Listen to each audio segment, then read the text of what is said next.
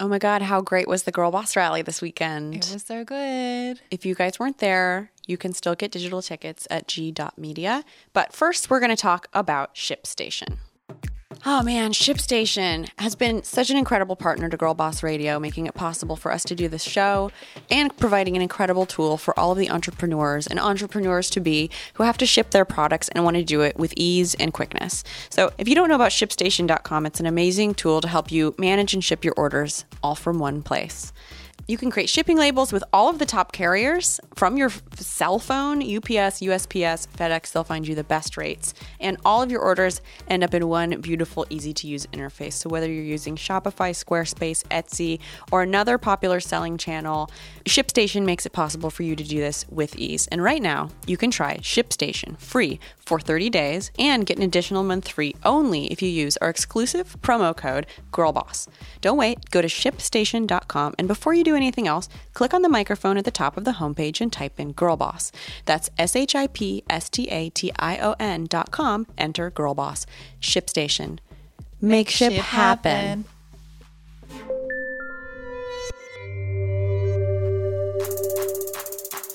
Success. It's such a complicated idea, and yet for so long we've all collectively subscribed to a single definition of the word, which was likely given to us by a white haired dude somewhere in a boardroom in the 1960s. And there's nothing wrong with that definition, with the notion of climbing a corporate ladder with a singular focus. But it's time to make space for a few other definitions for side hustles and well being and failing forward, and for the idea that success is a wild ride, not the destination at the end of it. Join me for a journey into the lives of women who are redefining success and paving the way for others with grit and grace. I'm Sophia Amoruso, the founder and CEO of Girl Boss Media, and this is Girl Boss Radio.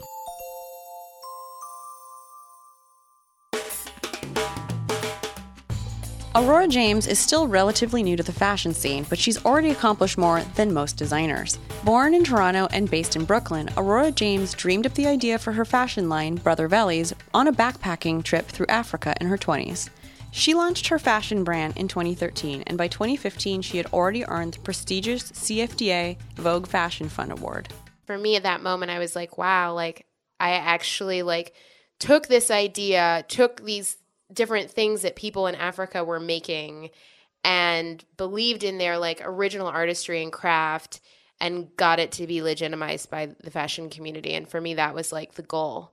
Because i just believed that what they were making was so amazing. And now she produces the most chic shoes and accessories made by local artisans in communities in Ethiopia, Kenya, and Morocco, creating and sustaining jobs in Africa and employing cooperatives of women who specialize in shoemaking with natural materials. I obviously, you know, do a ton of production in Africa, which is really important to me. Our number one selling shoe is the Burkina sandal, and it's hand woven by women in Ethiopia who like actually made the thread that they're using to weave and vegetable dyed like all the colors with like different flowers and and all that jazz. And actually, it's woven in Burkina Faso, and then the fabric is sent to Ethiopia where the women construct the sandals and then they come to New York where I then sell them. Today, Aurora makes regular trips around the globe, traveling to villages throughout Africa and designing many of the shoes and accessories from a treehouse in Kenya. Through her work, she's learned a thing or two about collaboration, tradition, and personal development, which she'll share with us today. Even in your busiest work moments, taking a time out and like talking to your friends when they're going through whatever they're going through and putting all of your work stuff on hold even if it's like the sky is almost falling and knowing that like at the end of the day your friends are like what's so important to you and to know that you like support them in those moments and that's like more important than like some production problem that you're having But first, I'm here with Jericho Mandybur, editorial director at girlboss.com and owner of My Favorite Hair Ever. Hi. Hey, Jericho. How's it going? Good. How fun was our trip to New York? It was so much fun. How great of a feeling is it to have, oh my God, over 500 incredible women in one room talking about what matters today? So inspiring. I'm still getting over it. What was your favorite part? Literally seeing everybody just gathered in one place, like you say, like the attendees are so, so inspiring and so ambitious. And I've just never been anywhere like that before. And we announced something really exciting. The Girl Boss Foundation winners? We did. The most recent recipients of the Girl Boss Foundation grant of $15,000 are New Women's Space, which, if you don't follow them on Instagram, is at New Women's Space. And tell me, what do you know about them? Or what do we need to know about New Women's Space? And why did we choose them for the grant? They're a space that's really, really dedicated to putting on inclusive community events and supporting local businesses and getting people together, basically. Um, it's really democratic, really creative, super fun, and anyone can kind of get involved. So they really just want to give back. And they're super cool, and the events that they put on are really, really interesting and fun. I want to talk about Pinterest. This partnership we're doing with Pinterest is so exciting. Jericho, do you want to tell us how it works? Sophia, when you think about dreaming big, when you think of getting inspiration, what do you think of? I go to Pinterest. Oh my God, good answer. Because Pinterest is the place where you try new things and they're our partners. So every week we've been getting you to try a new thing using the hashtag What If Wednesday. And it's all about embracing small things that create big changes. It's really easy to join in. You can win some seriously amazing prizes if you do. Every week we give away three signed copies of the Girl Boss Workbook by Sophia. And you can also win two free tickets to the next Girl Boss rally in March in LA. And all you have to do is ponder this. What if you tried something new today to boost your productivity for the week? It's pretty simple. Just start your day with a soul smoothie, the perfect smoothie for you that nourishes you in the way you need the most. Take a picture of your favorite smoothie. I want to know what you're drinking and tell us what's in it. Use in the in the comments section, tell us what's in your smoothie using hashtag what if Wednesdays, hashtag my Pinterest, and hashtag Girl Boss Radio. And you could win one of a signed copy of the Girl Boss workbook. You could appear on girlboss.com and remember, two people are going to get the chance to get free tickets to the next Girl Boss rally. You know what my favorite thing is, Jericho? What? Pinteresting while drinking wine. Oh my God, same. I want to talk about Winc. So, you guys have heard about Winc before. Winc is our favorite wine delivery service. It's spelled W I N C, and it makes it easy for you to discover great wine. So you take a quiz on trywinc.com, and Winc's wine experts will select wines that are matched to your taste, personalized for you, shipped right to your door, and it starts at only $13 a bottle.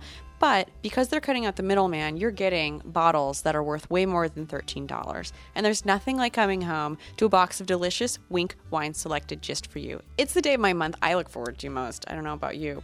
And the more wines you rate, the more personalized the wine selections get. And each month there are new delicious wines, just like their incredibly popular Summer Water Rosé, which you may have heard of.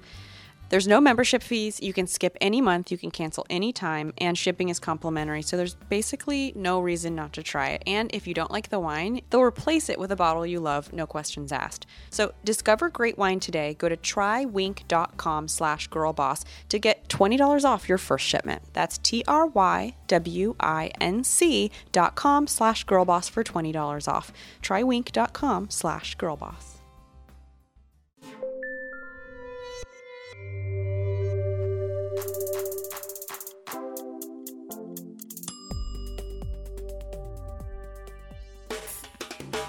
And now, Aurora James. Through her brand, Brother Vellies, she's producing authentic modern day takes on traditional African desert boots, shoes, sandals, and accessories. She's creating jobs and opportunities for women and artisans around the world, and she's making our feet happy in the process. Here's Aurora.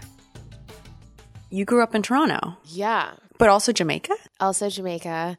Also like a tiny town called Mississauga and like the east coast of Canada, New Brunswick. What did your parents do? So my mom and dad met in college. My mom is a landscape architect and my dad was a doctor. He passed away when I was 7.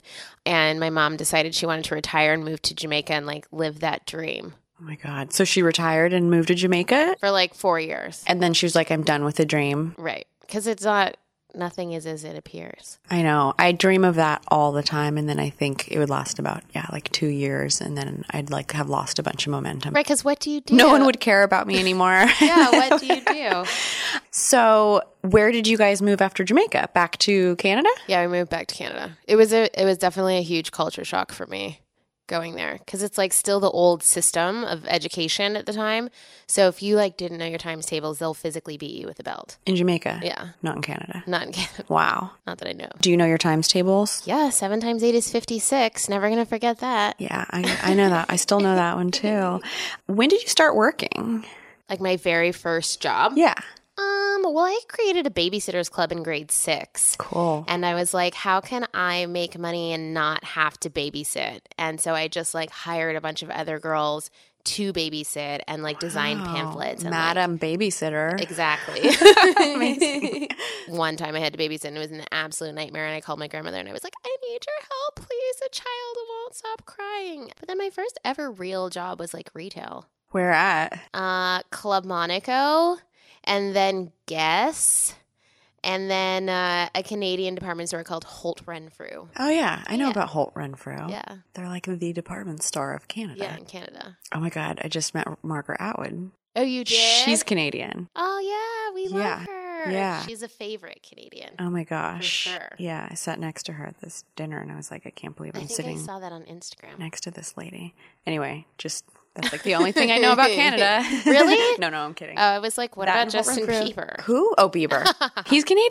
Yeah, he's Canadian. Pamela Anderson's Canadian. Celine Dion's Canadian. Linda Evangelista. What happened to that fashion brand, that um, Aritzia? What happened to Aritzia? Is it gone? I don't know. They're Canadian, but I never hear about them Also, anymore. Lululemon yes. is Canadian. yes. The guys from D Squared were Canadian. The shoes that Brother Vellies puts into the world are bold and unique, just like Aurora herself. The shoes are layered with the cultures she's explored, influenced by her travels and her upbringing. I asked her to talk about her creative process and how she knows when she's landed on the right piece for her collection.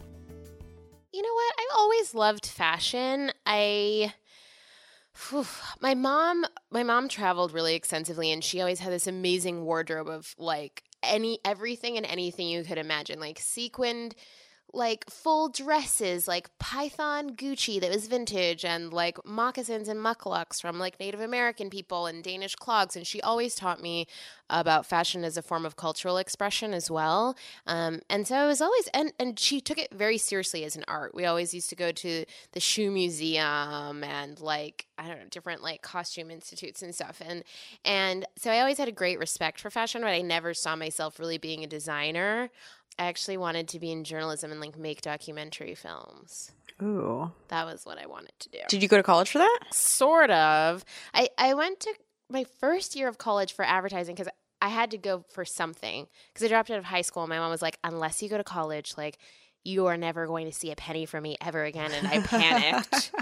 and so I was like, let me just enroll for anything. So I enrolled for advertising media sales. Like, whoa. Um, and I think I did that for six months. And then I transferred into fashion. And then I tried to go to a four year for fashion, and they wouldn't let me in because I had failed grade 11 math. So then I went to school for journalism. And then I got kicked out after like second year because I failed everything. Why'd you fail? Were you partying? What were you doing? I think I too busy at Club Monaco.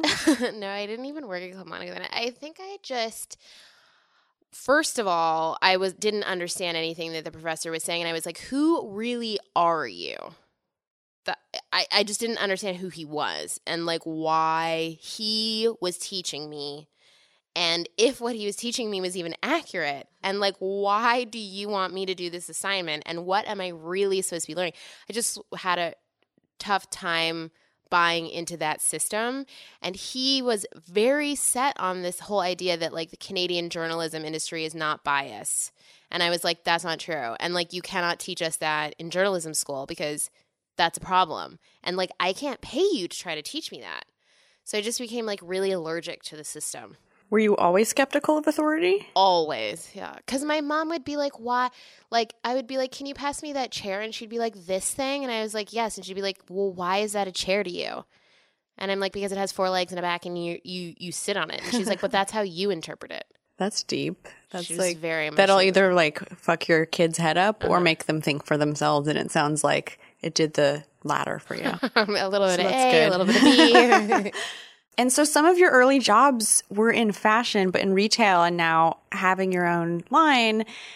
You know, was there, what did you learn from that corporate training? You know, because I think a lot of people want to just go straight to the finish line where it's like, I'm a fashion designer and not have experienced like what it's like to work in retail Yeah. or to be in different parts of the fashion industry. Yeah. What would you say that those jobs taught you that you use today? Well, I was a pretty hardcore intern. Like I started interning like pre the hills when no one else interned and I was like 16 interning at Next Model Management because I just like wanted to learn what they did in modeling agency and everyone was like, "Why do you want to work for free?" And I was like, "Cuz I want to learn." Um, so I think for me having internships along the way and then having these like really intense female bosses also cuz I was an assistant for years um was crucial. Totally. You can't just come out of the womb and be like, I know everything and I'm going to do this. Because it's also disrespectful to the craft. The first time we ever spoke was you emailed me. You worked at Gen Art. Oh, wow. Yes. Do you remember that? Yes, I completely remember. You lived in LA. Yeah, I lived in LA. What were you doing at Gen Art? Okay, so I moved to LA. So I was in, living in Toronto, living my best life. And then I basically fell in love with someone who lived in LA and came here like on vacation to visit them and then stayed for three years. And so in the beginning, I had no visa or anything. And um, I used to go to St. Vincent de Paul in downtown LA and wait for like Citizens of Humanity and J Brand to do their like drops of their reject denim. And then I would repair them and sell them to Wasteland on Melrose. And that was how I paid my rent, which was $725 a month for like the tiniest apartment in Los Feliz. And so while I had no visa, I was like, okay, I'm going to have to go back to interning. So I interned at Gen Art. And then as soon as I got my visa, I left and like got paid. And then they called me and were like, actually, can you come back? And we'll pay you and all that jazz. And then I ended up being the fashion director of Gen Art right before I started Brother Vellies. That's what I did. How do you describe Gen Art for someone who hasn't heard of it? So Gen Art is it's a not-for-profit arts organization that sponsors like designers, visual artists, um, cinematographers, all that jazz. So they did like Rodarte's first fashion show, um, and Zac Posen's first fashion show. They're very successful in the '90s. And you were the fashion director there. Yeah, What did you do as a fashion director there? trying to figure out like how to support fashion designers at the time and like what they needed in this very weird space because it was the, kind of the first time that brands were ever sponsoring like fashion programming kind of happened through gen art i remember like yeah there were some weird sponsors at different points I wonder what you reached out to me for. I don't remember. no i think it was because i wanted nasty gal to actually like have a fashion show Oh yeah. because i found out you guys were making your own like yeah. stuff We never ended up doing. We never did have a fashion show. fashion shows aren't necessarily a necessity Do you show? Do you have shows? I've- you I've have had presentations presentations. I've had two presentations in the past when I was in the fashion fund, and now we do not. Because it's too expensive. Yeah, and it's like it's not even just that. I think for me, a lot of designers feel like once you start showing, you can't not show, and so I didn't want to fall into that. So I wanted to show when I, I, I want I want to show when I feel like the collection needs to be shown in that capacity because it's a very like grandiose thing to do. So did you always dream of? I mean, you were kind of always always in fashion, really. From I mean, next interning at Next at 16 years old. I mean, I guess it's hard to say working at Club Monaco was being in fashion, but mm-hmm. you were working in fashion retail. Yeah. So your whole career has been fashion. Was it was that always your dream? I mean, firstly, retail is really important because it lays the foundation of understanding that you have to sell product. And I talk to students all the time, and I'll go to like Parsons or whatever, and they'll show me these things that they're making, and I'm like, but how are you going to sell that? you know? And then they just sort of look at me like, oh my gosh, like, why is she asking that?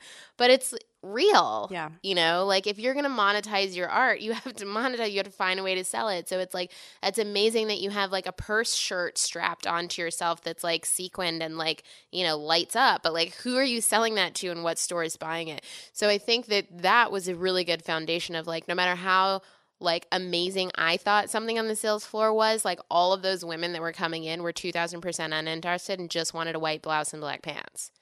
So there's that sort of like pragmatic understanding of like high fashion versus what's actually selling.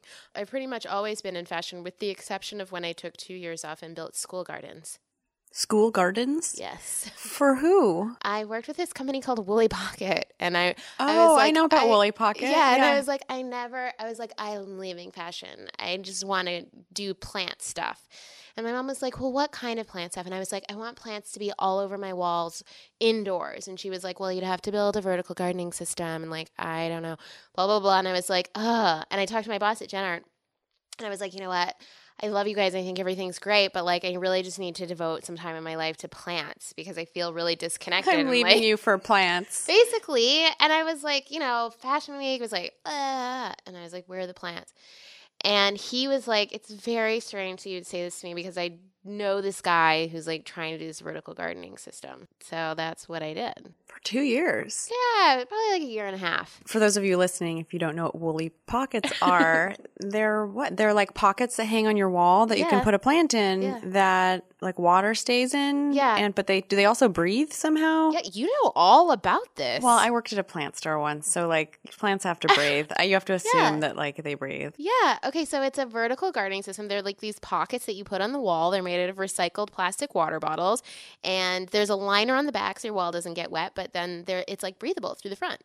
So you put plants all over your walls. It's like a kangaroo pocket for a plant. Absolutely. Yeah. I want to talk about like the conceptual versus the commercial because Uh-huh. I think that's a really important thing. And a lot of people, a lot of girls come to me and say, What do you think about this idea?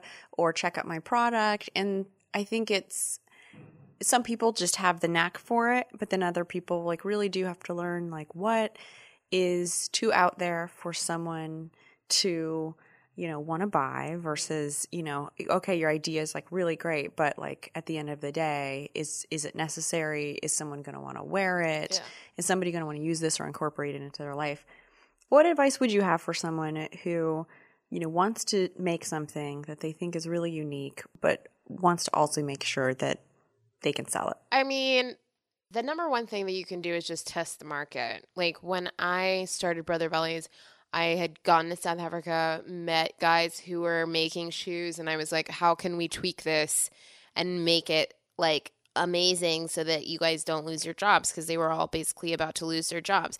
So I took the money that I had, my Woolly Pocket money, and I, you know, bought like 50 pairs of shoes that I worked with on them, had them make like 50 pairs. And then I brought them with me back to New York and I, I sold them at the Hester Street Fair, which is like a flea market. And that's just how you test something and you talk to your customers. It goes back to retail. It's like that was that experience where I was just like, okay, I'm going to put these on a table and sell them and see how it goes. You know, and if you have something crazy, I mean, we have amazing tools like Instagram now or like MySpace when you first started, you know, where it's like you can put something out there and see how people react and if they actually buy it, you know? Because it's like, I see a lot of these bloggers and it's like, okay, I'm happy for you that you have like 80 million followers, but can you monetize those followers? Will they actually buy your product? I don't know. i wonder how all of them are doing because there's so many of them I think it's like really varies. I think some of them can monetize and some don't. Yeah. So tell me about the inspiration for Brother Vellies. When did you get the idea? Where were you? Yeah. Well, I was in Africa and I was like, you know, because my mom has this huge love of cultural apparel. And so every time I traveled, I would always want to see what they were making and wearing and all that jazz. And when I first got to Africa, I was like mind blown because everyone was wearing like old Ed Hardy. And everyone was dressing like David Beckham from like 10 years ago. And I was like, wow, this is incredibly jarring. Like, where is all the traditional apparel? And the more I dug into it, I realized that mainly American donated clothing had actually killed all of their local manufacturing and taken all of those jobs away. Um, so they were left wearing like our donated stuff. And also, they wanted to wear like whatever Kanye was wearing.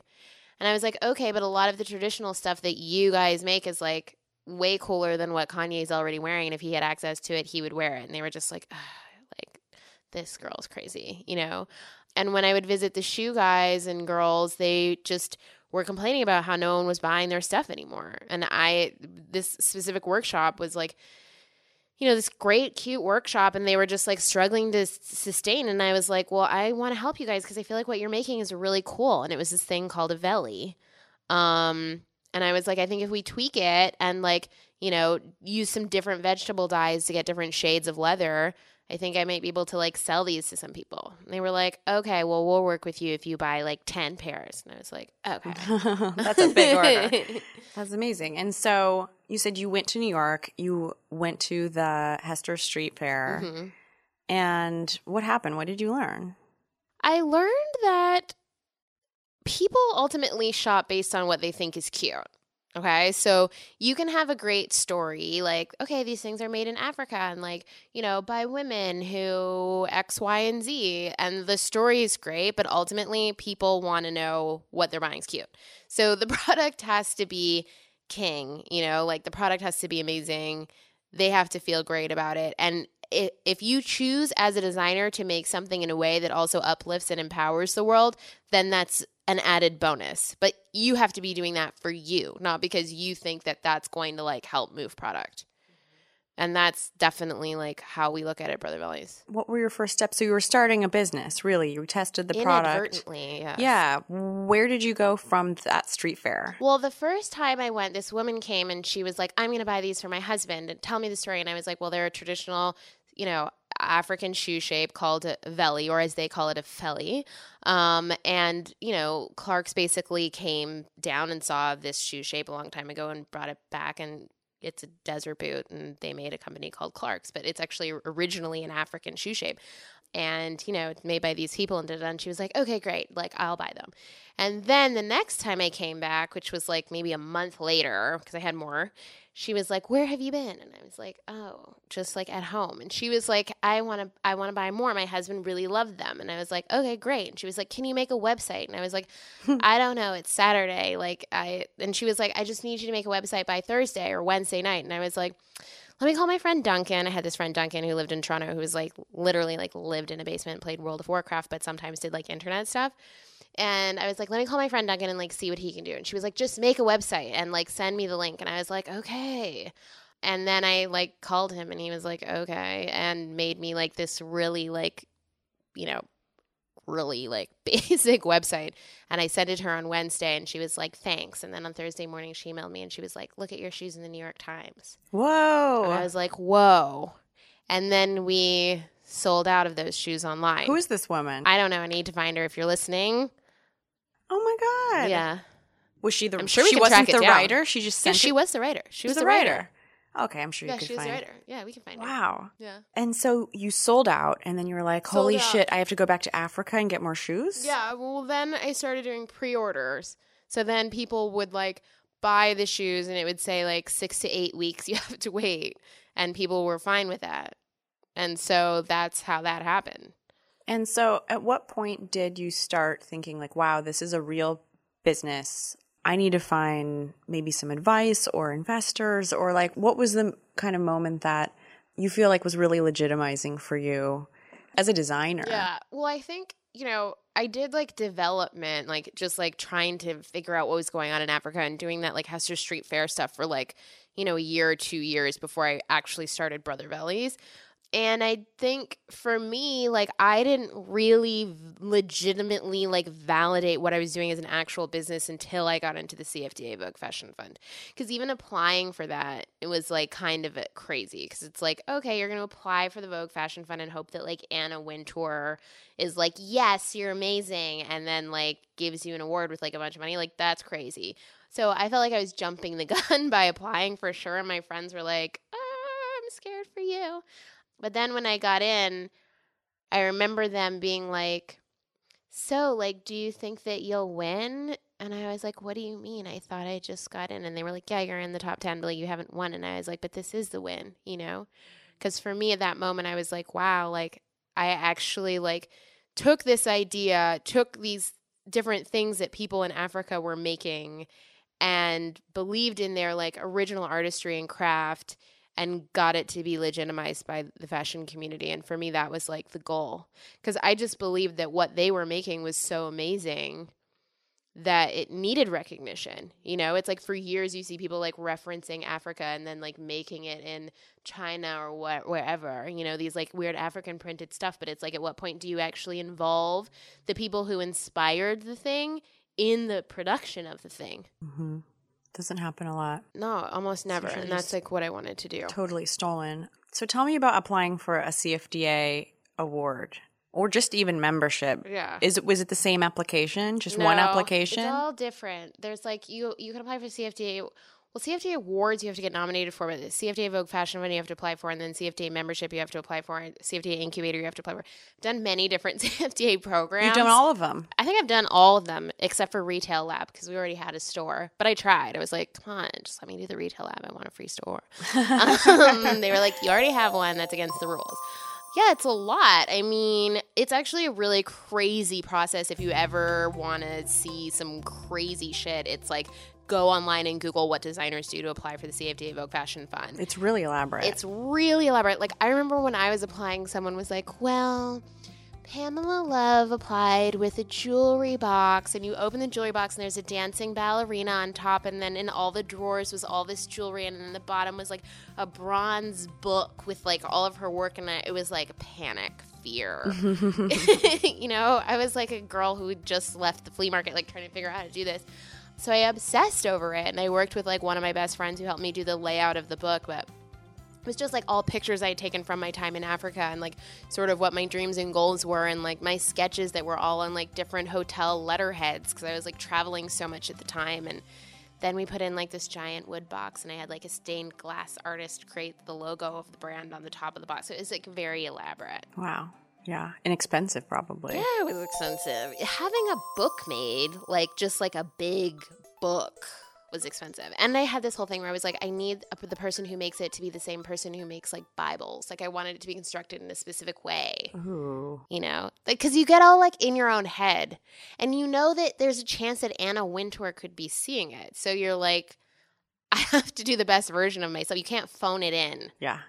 And so, when did you find out that you won, and how did you f- like? What, what was that moment like? well, there's a dinner, and I I was at the dinner. I was just sitting there, and the, and they they were like, this year instead of having one winner, we've actually decided to have three winners, and they're each going to be getting three hundred thousand dollars. And and then my boyfriend looked at me, and he was like.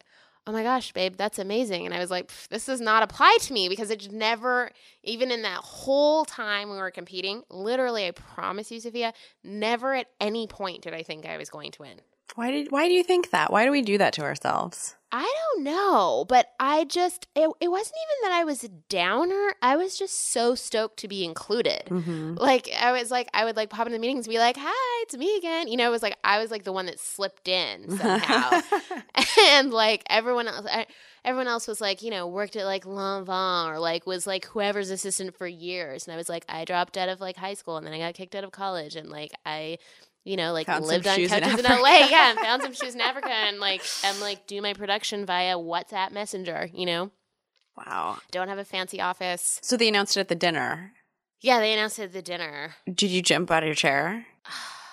Well, I was also very intoxicated because I was nervous. Oh no. So it was like I was sort of like, whoa, it just washed over me and then I was like, oh my gosh. It was so completely overwhelming. And then I had to say something. And I was just in a room with all of these like super like Riccardo Tisci from Givenchy had given me the award. He was like the Oh one that called my name. And I was like, oh my gosh. And uh, there was just all these like epic fashion designers in the room. So I just got up and I was like, thank you so much. But like, this isn't my award. This award is actually the award for people in Africa who've been like making these shoes and inspiring all of us for decades and decades and decades. And I only want to ask that, you know, when you guys are considering taking inspiration from Africa, that you consider including them in the process because without them, I wouldn't have been able to make any of this. And like, I, this belongs 200% to them, hmm you know? And that was just like what I felt in my heart. Yeah. And then the next day, I called my mom and I was like, Mom, do you know that fashion competition I was doing? And she was like, Yes, I do. And I was like, You're never going to believe it. And I was like, What? And she was like, I won.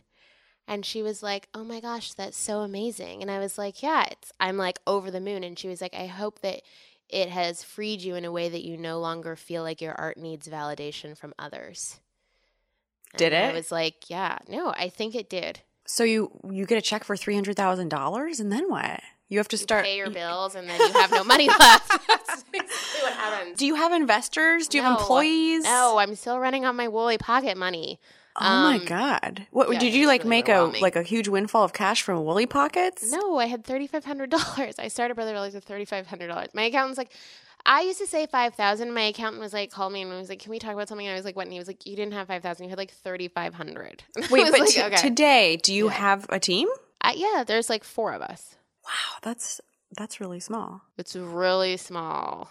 It's painfully small. We'll have more with Aurora James in a bit, but first I'd like to tell you a bit about my experience with ZipRecruiter.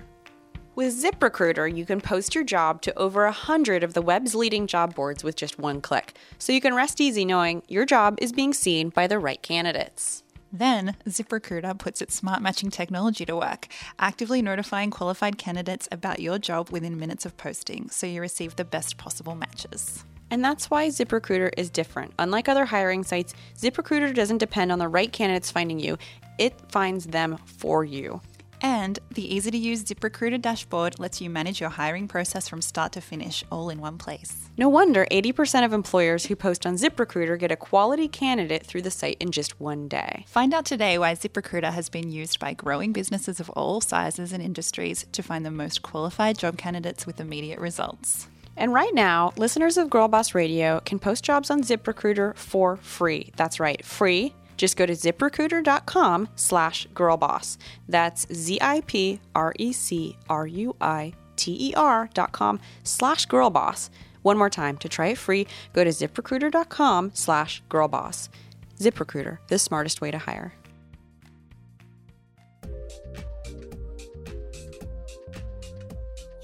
So not only are you a, a, CFDA member, which is a big deal, I applied at the very tail end of Nasty Gal, and I'm a member. And as long as Yeah, I keep no. paying my dues, I'll always be a member, which is amazing because I'm not making clothes right now. But we'll see someday. You win the award, which Yeah. is the most prestigious award for a young designer in fashion. Uh-huh. And then there's an incubator. Yeah, there's an incubator. What is the incubator, and what has that done for you? I applied for the incubator actually before I applied for the fashion fund. And so I was the first person to ever win the fashion fund and then be in the incubator. So I sort of did it triple- backwards. Triple threat. But no, I mean, it's good. Listen, there's this whole thing with mentorship where there's like this movement where everyone's like, oh, you need a mentor, mentors, mentors. and I'm like, well, the best mentors are too busy to mentor.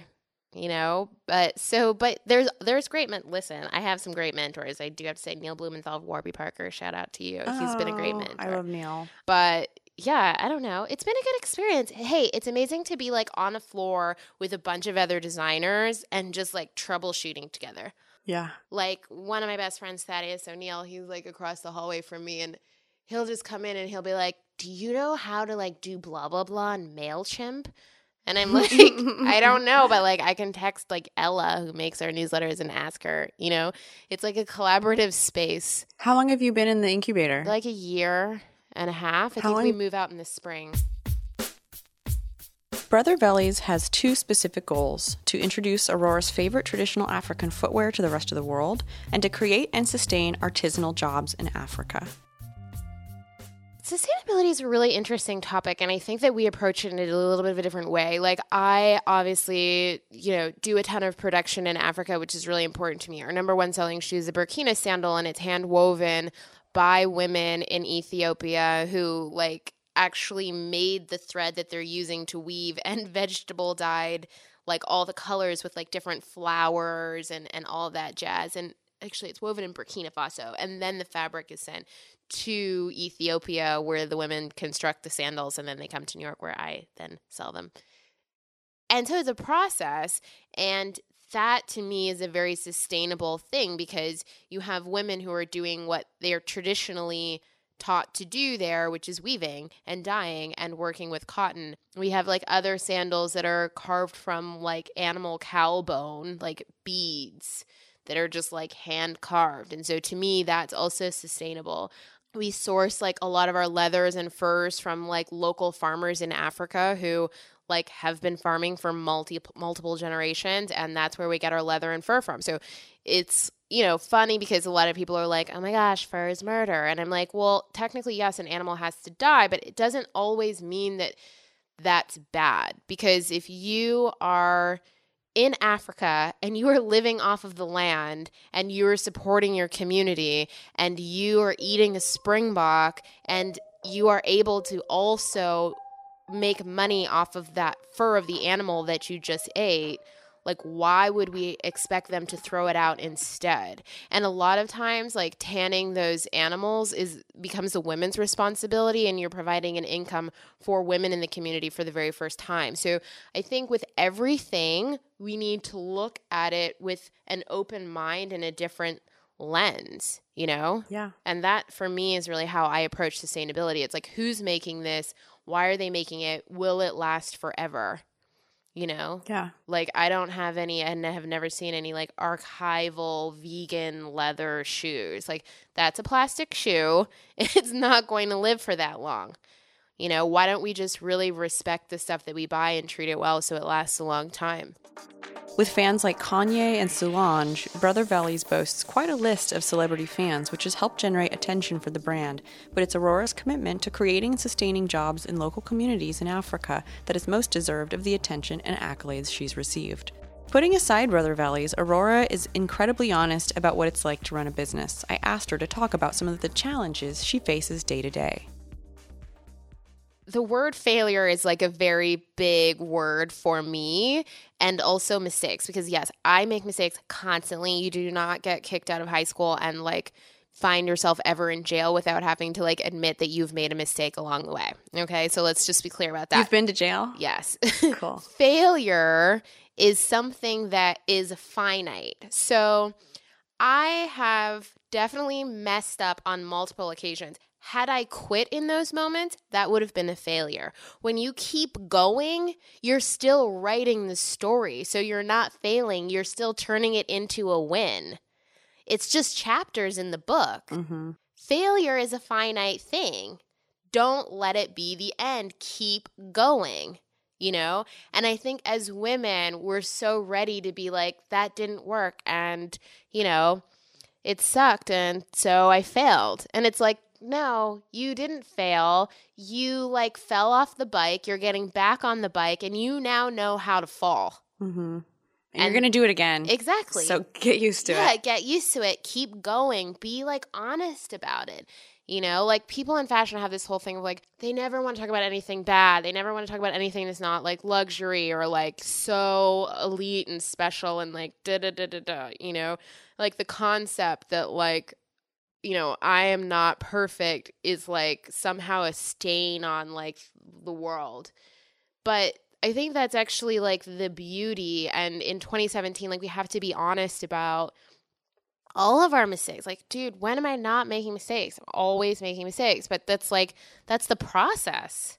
Do you ever feel, you know, you live basically inside the CFDA in a way, uh-huh, like just yeah. for the past year and a half? Do you ever feel like personally at odds with the f- industry that you are building a business in?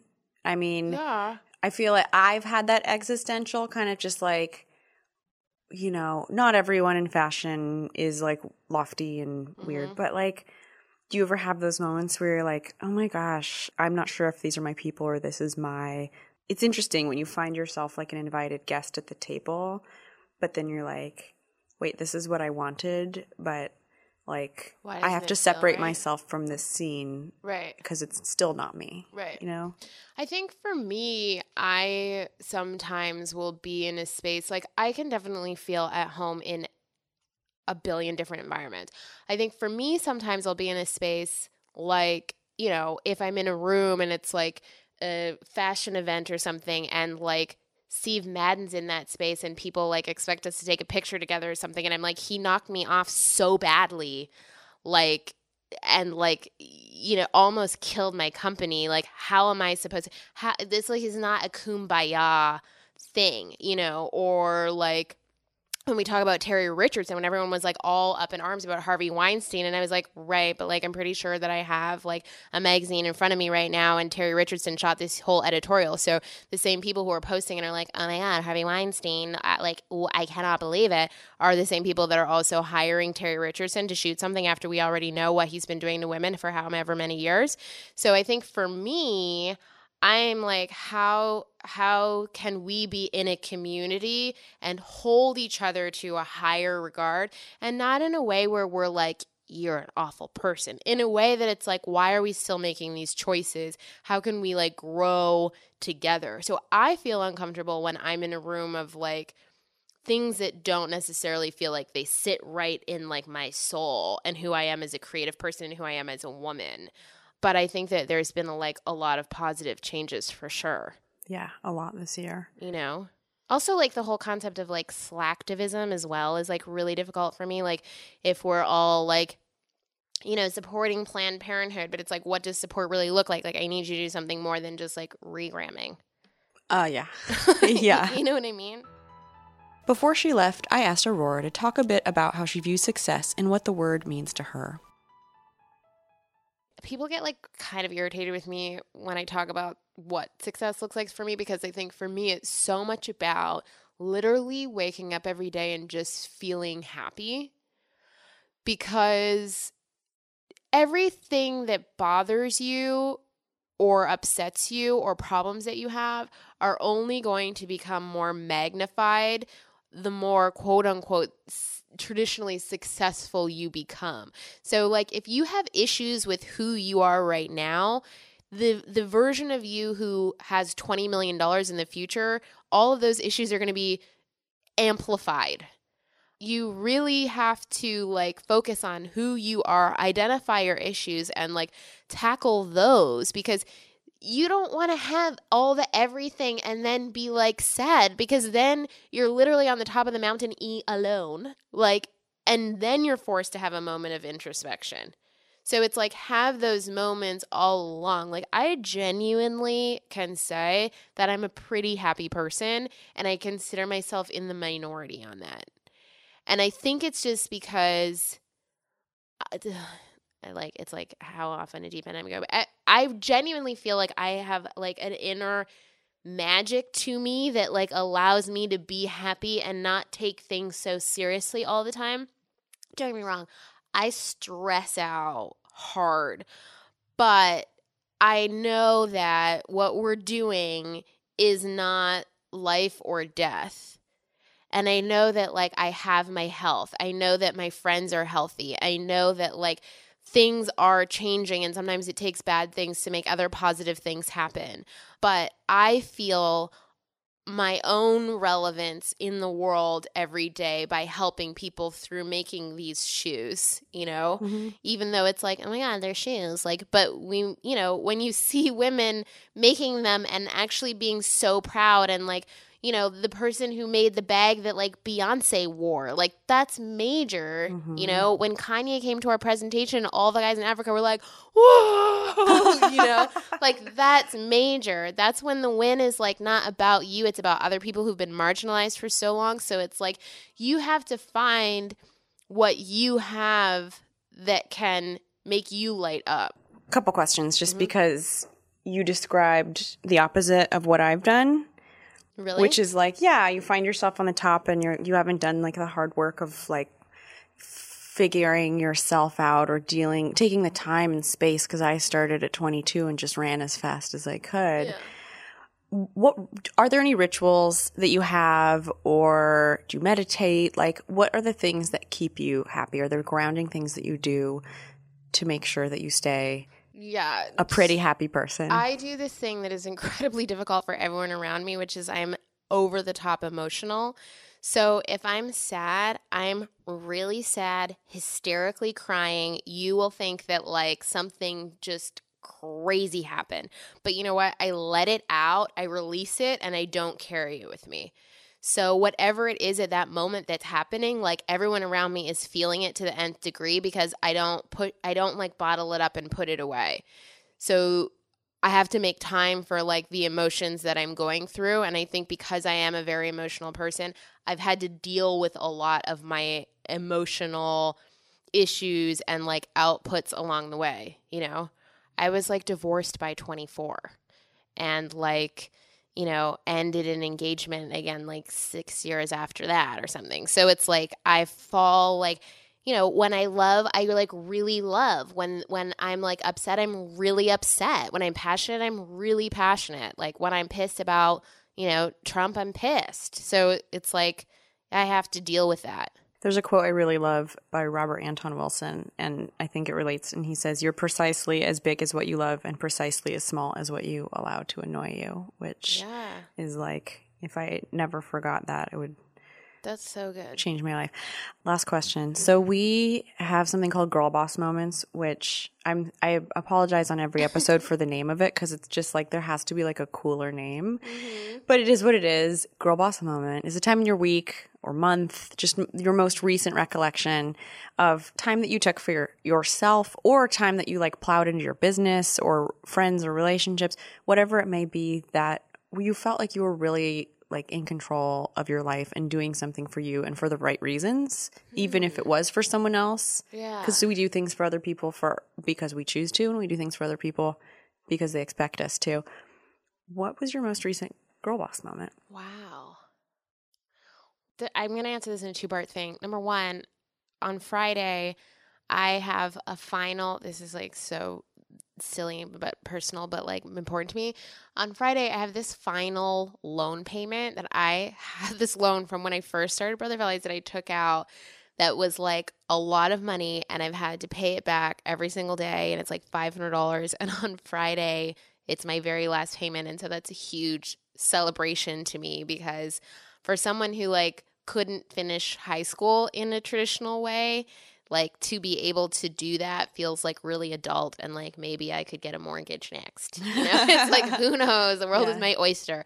But, you know, I'd say for me, I'm definitely like a woman that l- likes talking to other women and, you know, I have a very good friend who uh she's just like going through it and like having issues that like you wouldn't think are even still necessarily like possible, you know, dealing with like abuse and like like just crazy stuff and and I think that even in your busiest work moments, taking a time out and like talking to your friends when they're going through whatever they're going through and putting all of your work stuff on hold even if it's like the sky is almost falling and knowing that like at the end of the day your friends are like what's so important to you and to know that you like support them in those moments and that's like more important than like some production problem that you're having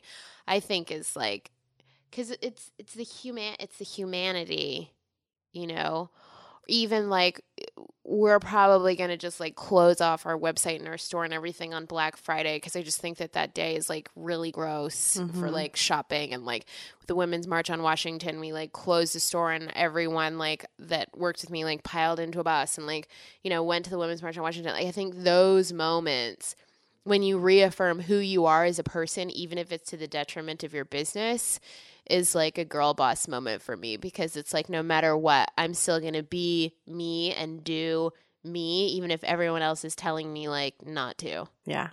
like, Thank you. you're welcome